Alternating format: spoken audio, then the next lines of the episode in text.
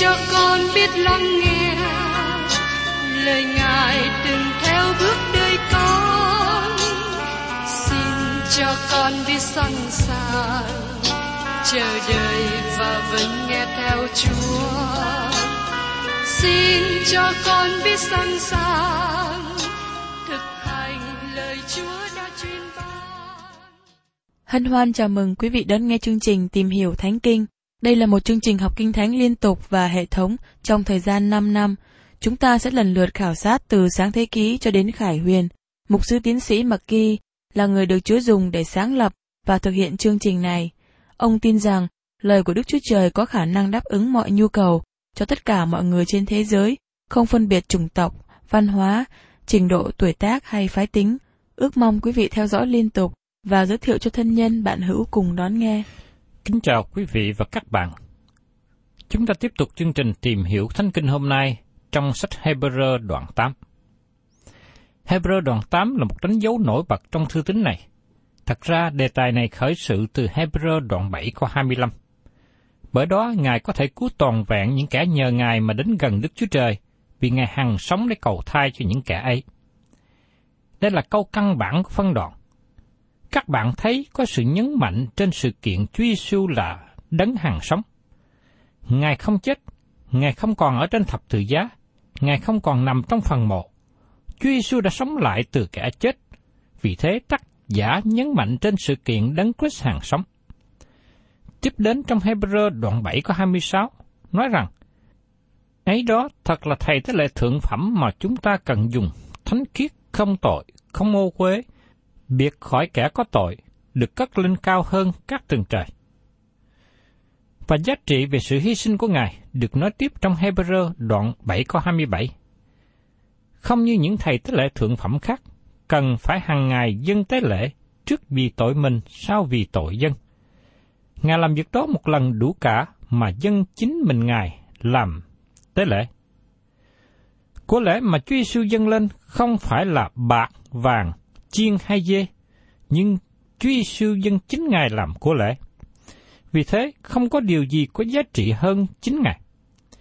Trong Hebrew đoạn 7 có 28, vì luật pháp lập những người vốn yếu đuối làm thầy tế lệ thượng phẩm, nhưng lời thề có sao luật pháp thì lập con là đấng đã nên trọn lành đời đời.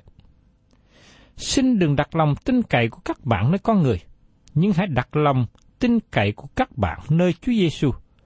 Ngài là Đức Chúa Trời và con người. Hay chúng ta thường gọi là trời và người. Bởi vì Ngài là người, nên Ngài có thể thông cảm với các bạn, Ngài có thể đáp ứng nhu cầu của các bạn.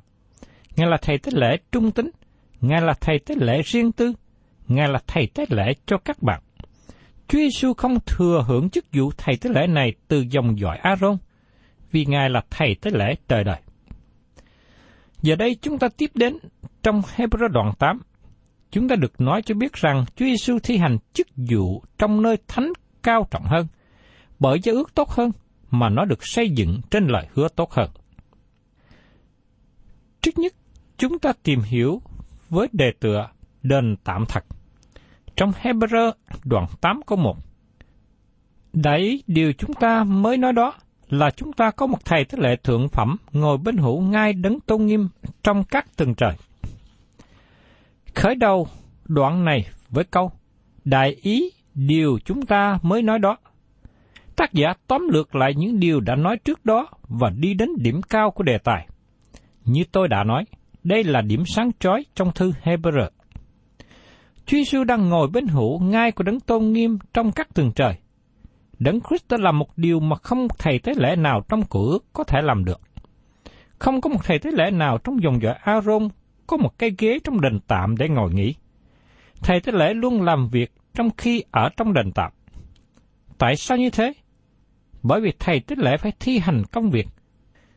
Qua hình ảnh Chúa Giêsu ngồi xuống và nghỉ, cho chúng ta thấy rằng của lễ chân đã hoàn tất.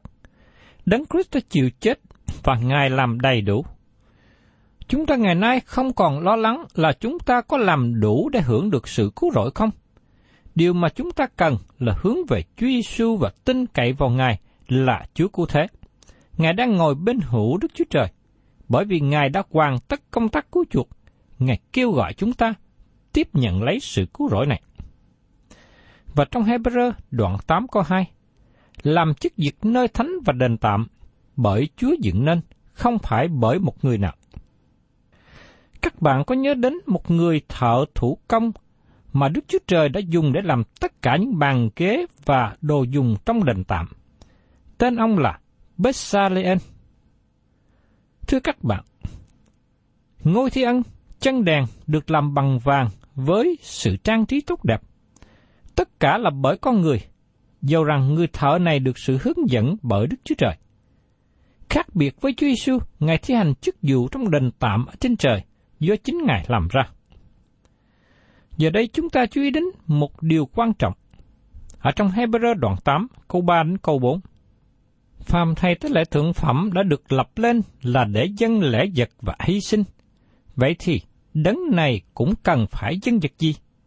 Nếu Ngài còn ở thế gian, thì Ngài chẳng phải là thầy tế lễ, vì ở thế gian có những thầy tế lễ dân lễ vật theo luật pháp dạy. Hai câu này cho thấy rõ rằng đền thờ ở Jerusalem vẫn còn hiện hữu và các thầy tế lễ vẫn còn thực hiện công tác của họ. Và tiếp đến trong Hebrew đoạn 8 câu 5. Hãy giữ sự thờ phượng, sự thờ phượng đó chẳng qua là hình và bóng của những sự trên trời mà thôi. Cũng như môi xe gần dựng đền tạm thì Đức Chúa Trời có phán rằng, hãy cẩn thận làm mọi việc theo như kiểu mẫu đã chỉ cho ngươi tại trên núi này. Qua câu này tôi tin rằng Đức Chúa Trời ban lời hướng dẫn cho môi xe xây dựng đền tạm trong đồng vắng. Đức Chúa Trời ban cho môi xe kiểu mẫu giống như đền tạm ở trên trời. Đền tạm với vẻ đẹp đơn sơ của nó biểu tượng về Chúa Giêsu Christ. Đền tạm này được gọi là một căn liều. Các vách của nó được dựng bằng những tấm ván bọc vàng. Chiều dài của nó 30 thước cu bịch, tương đương với 13 mét 50. Bề ngang của nó rộng 10 thước cu bịch, tương đương với 4 mét 50. Nó được chia ra làm hai phần. Phần thứ nhất được gọi là nơi thánh, trong đó có ba thứ. Chân đèn bằng vàng, bàn thờ bằng vàng để bánh mì và bàn thờ sông hương. Chỉ có những của lễ được dâng lên là hương. Chân đèn biểu tượng cho Đấng Christ là sự sáng thế gian. Bàn để bánh biểu tượng cho Chúa Giêsu là bánh hàng sống ban thờ băng vàng, nơi mà thầy tế lễ dâng lời cầu nguyện nói về Đấng Christ. Ngài là Đấng cầu thai cho chúng ta. Vào ngày đại lễ chuộc tội, thầy tế lễ cả đi qua bức màn ngăn chia phần bên trong mà nó được gọi là nơi chí thánh. Trong đó có hai thứ, hòm giao ước. Đây là cái hộp bằng gỗ được bọc bằng vàng cả trong và ngoài. Trong đó có 10 điều răng được viết trên bảng đá, một rổ bánh mana và cây gậy trổ bông của Aaron. Mười điều răng nói về sự kiện đấng Christ đến thế gian để làm trọn luật pháp, và chỉ có Ngài là đấng giữ trọn luật pháp. Còn bánh mana nói về Chúa Giêsu là bánh hằng sống. Ngay cả trong ngày hôm nay, cây gậy trổ khoa của Aaron nói về sự phục sinh của đấng Christ. Và kế tiếp trong nơi thánh là hòm giữ ước, mà phía trên nó có nắp thi ân được che phủ bởi cherubin bằng vàng. Mỗi năm một lần, thầy tế lễ cả để quyết trên nắp thi ân mà nó trở thành ngôi ân điển. Đó là nơi Đức Chúa Trời ngự, là nơi mà Đức Chúa Trời gặp gỡ con dân Israel. Xung quanh đền tạm có sân đền tạm, nó được bao bọc bởi những hàng rào bằng vải, chiều dài rộng 100 thước cu bịch, tức là tương đương với 45 mét, và chiều ngang 50 thước cu bịch, tức là tương đương với 22 mét 50. Ở sân ngoài đền tạm có hai vật. Thứ nhất là bàn thờ bằng đồng. Nơi đây, các của lễ được dâng lên. Vấn đề tội lỗi được giải quyết tại đây. Nhưng các thánh đồ vẫn còn phạm tội. Có chậu rửa là nơi thầy tới lễ rửa, và đây là dấu hiệu của sự rửa sạch tội lỗi. Giờ đây, nơi thánh là nơi thầy tới lễ phục vụ, là nơi thờ phượng. Chúng ta thờ phượng Đức Chúa Trời khi chúng ta cầu nguyện, chúng ta được nuôi dưỡng bằng lời của Ngài, và chúng ta bước đi trong sự hiện diện của Ngài. Không một người nào khác, ngoại trừ thầy tế lễ cả, mỗi năm một lần vào nơi phần trong, tức là nơi chí thánh. Nhưng khi Chúa Giêsu chết trên thập tự giá, bức màn ngăn cách đền thờ bị xé ra làm hai. Điều này tỏ bài dấu hiệu rằng Đức Chúa Trời mở rộng cửa vào nơi chí thánh, tức là đến với sự hiện diện của Đức Chúa Trời. Trong đoạn kế tiếp, chúng ta sẽ tìm hiểu về bàn thờ sông hương bằng vàng, cùng với hòm và ước. Giờ đây ở trên trời, hai điều này ở đó bởi vì chính Đấng Christ ở trên đó. Nếu các bạn có ở trong đồng vắng với dân Israel, các bạn có thể thấy đền tạm nằm chính giữa trại mà dân Israel ở. Các liều của từng chi phái được dựng xung quanh đền tạm. Các bạn có thể thấy trụ mây ở trên đền tạm vào ban ngày và trụ lửa vào ban đêm. Các bạn cũng có thể thấy thầy tế lễ đi tới lui để thực hiện công tác của họ trong việc dân của lễ và thực hiện các nghi thức mà Đức Chúa Trời truyền phán. Giờ đây tất cả những điều này là hình bóng về một thực thể, một điều thật. Điều thật đó ở trên thiên đàng, ở trên trời.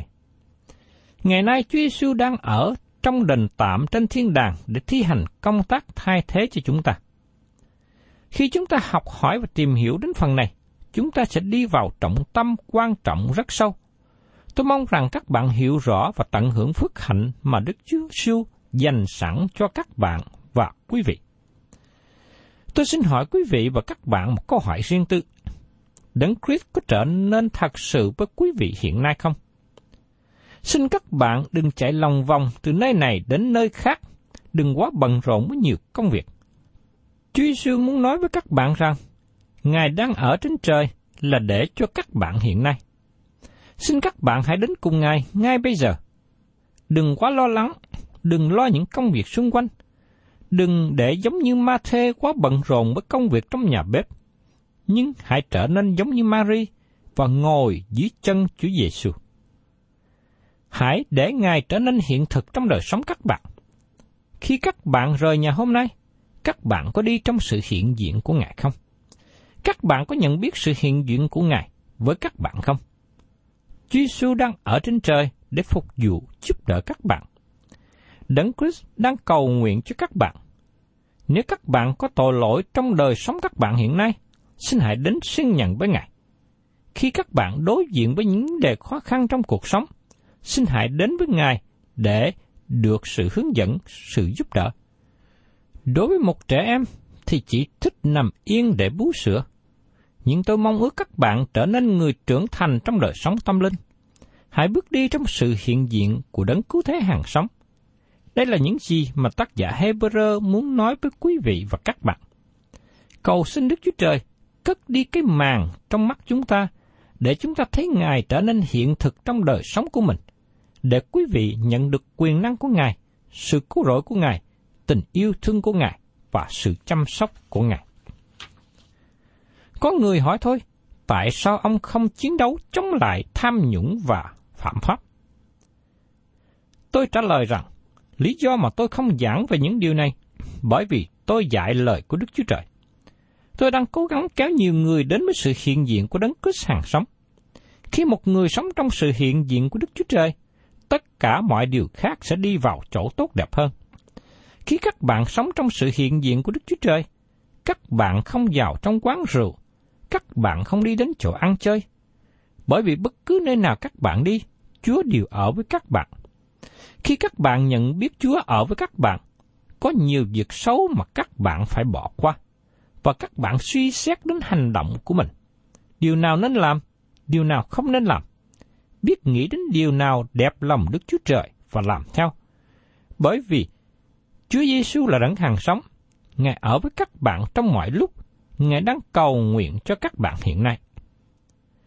Một lần nữa tôi xin nói với các bạn rằng, công tác của Chúa Giêsu tốt hơn công tác của thầy tế lễ trong đền tạm.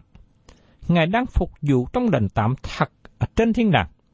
Ngài làm cho ngôi của Đức Chúa Trời thành ngôi ân điển. Và chúng ta được kêu gọi đến đó với lòng tin chắc và sự bảo đảm lớn rằng Ngài đang ở đó. Điều mà các bạn và tôi ngày hôm nay cần làm là cầu nguyện nhiều. Lại Chúa, con tin Ngài, xin hãy giúp đỡ những điều con không tin. Tôi không biết các bạn ra sao, nhưng sự không tin của tôi lớn hơn những gì tôi tin. Và chúng ta cần đến với Ngài bởi đức tin. Trong Hebrew đoạn 11 câu 6 nói thêm rằng, Và không có đức tin thì chẳng hề có thế nào ở chỗ đẹp ý Ngài. Vì kẻ đến gần Đức Chúa Trời phải tin rằng có Đức Chúa Trời, vì Ngài là đấng hai thưởng cho những kẻ tìm kiếm Ngài. Vì thế, các bạn và tôi cần có sự hiện diện của Chúa Giêsu Christ trong đời sống của mình. Do rằng các bạn không thấy Ngài bằng mắt thuộc thể này, các bạn cũng không nghe Ngài bằng lỗ tai thuộc thể này, nhưng các bạn có thể nghe và thấy bởi mắt thuộc linh, bởi lỗ tai thuộc linh.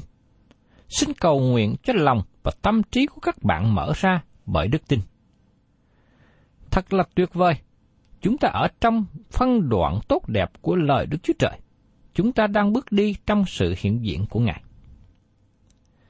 Và tiếp đến, chúng ta tìm hiểu về giao ước mới tốt hơn giao ước cũ. Mời quý vị xem lời Kinh Thánh được chép trong Hebrew đoạn 8 câu 6. Nhưng Thầy Tế lễ Thượng Phẩm chúng ta đã được một chức vụ rất tôn trọng hơn, vì Ngài là đấng trung bảo của giáo ước tốt hơn, mà giáo ước ấy lập trên lời hứa tốt hơn. Lời tác giả Hebrew nói, nhưng Thầy Tế lễ Thượng Phẩm chúng ta đã được một chức vụ rất tôn trọng hơn. Đền tạm dưới đất là hình bóng về đền tạm thật ở trên trời. Đấng Christ đang sống ở trên đó và Ngài có quyền năng giữ chúng ta được cứu rỗi. Có người hỏi tôi, ông có nghĩ rằng ông mất sự cứu rỗi không? Tôi trả lời, nếu Đấng Christ không ở trên trời ngay bây giờ, tôi sẽ mất sự cứu rỗi trong đêm này. Nhưng tạ ơn Đức Chúa Trời, Chúa Giêsu đang ngồi bên hữu ngai của Ngài. Vì thế, tất cả chúng ta cần đến với Ngài.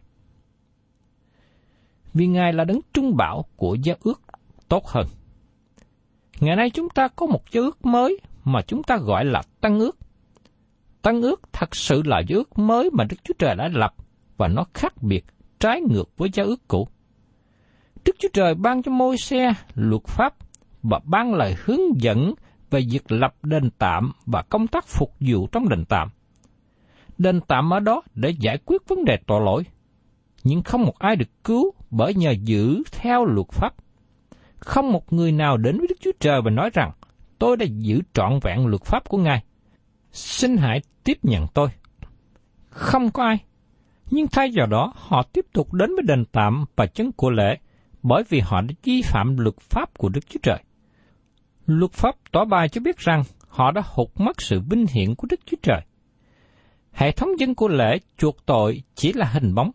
Dẫu rằng đền tạm mà Đức Chúa Trời ban dân Israel là đền tạm được xây dựng bằng vật chất, nhưng nó là hình bóng về đền tạm thật trong công tác của Đấng Christ hiện nay.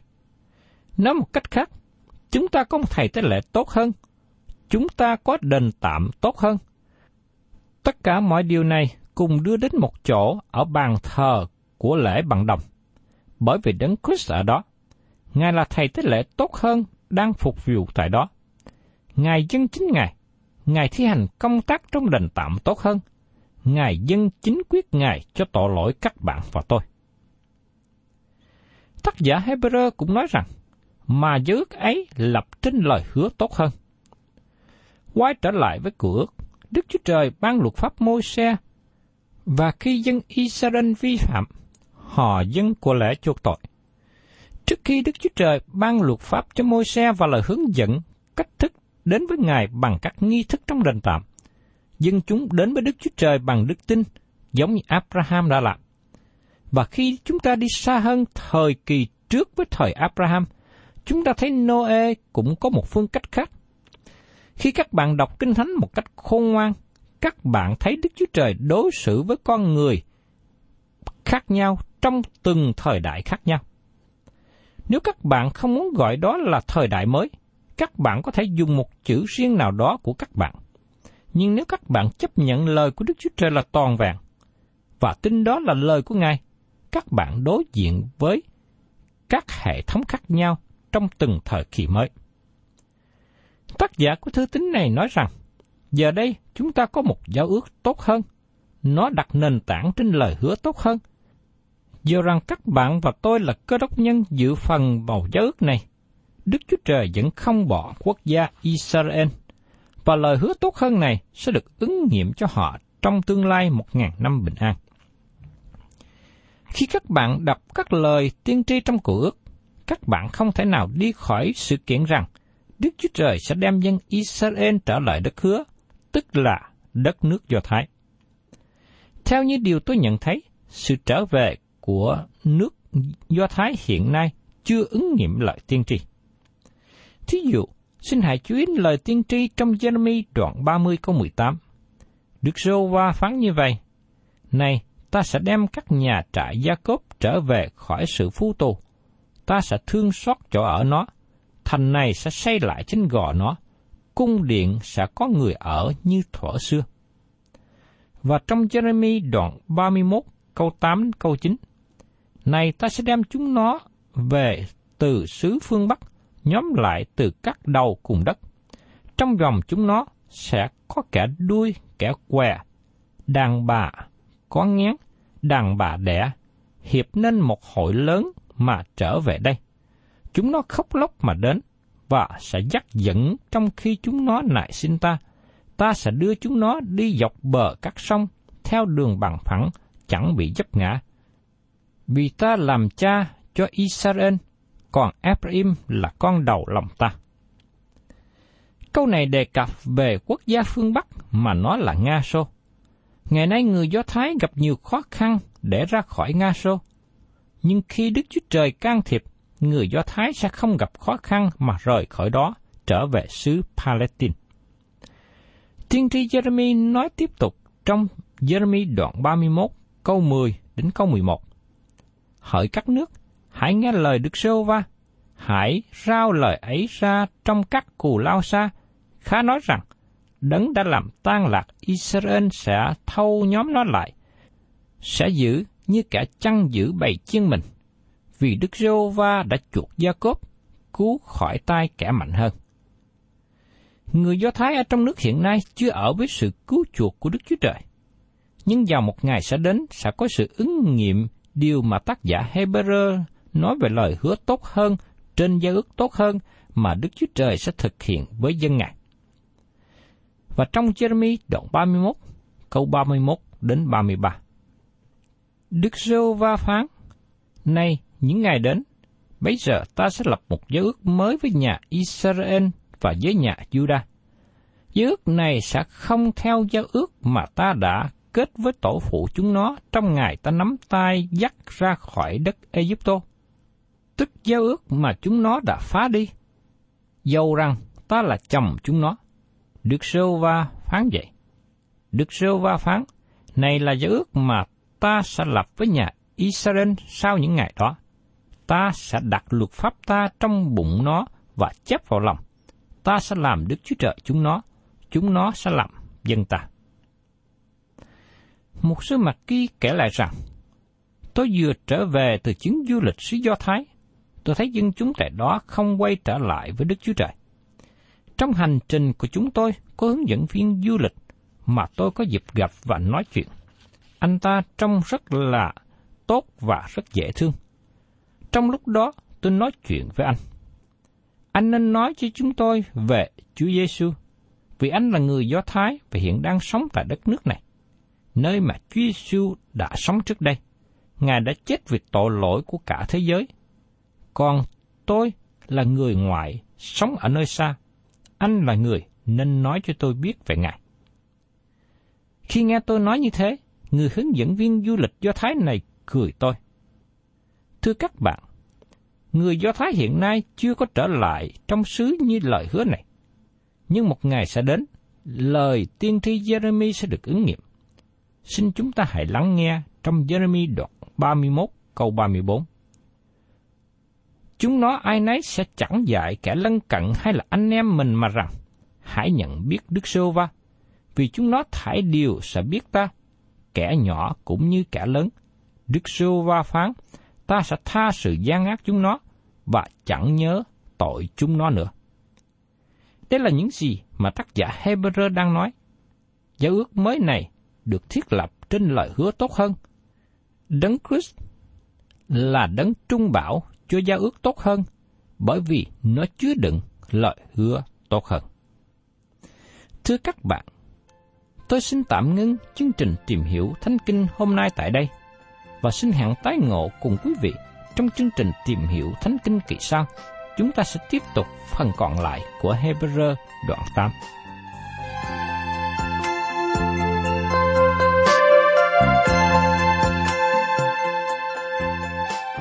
Cảm ơn quý vị đã đón nghe chương trình Tìm hiểu Thánh Kinh. Nếu quý vị muốn có loạt bài này, xin liên lạc với chúng tôi theo địa chỉ sẽ được đọc vào cuối chương trình. Kính chào quý thính giả.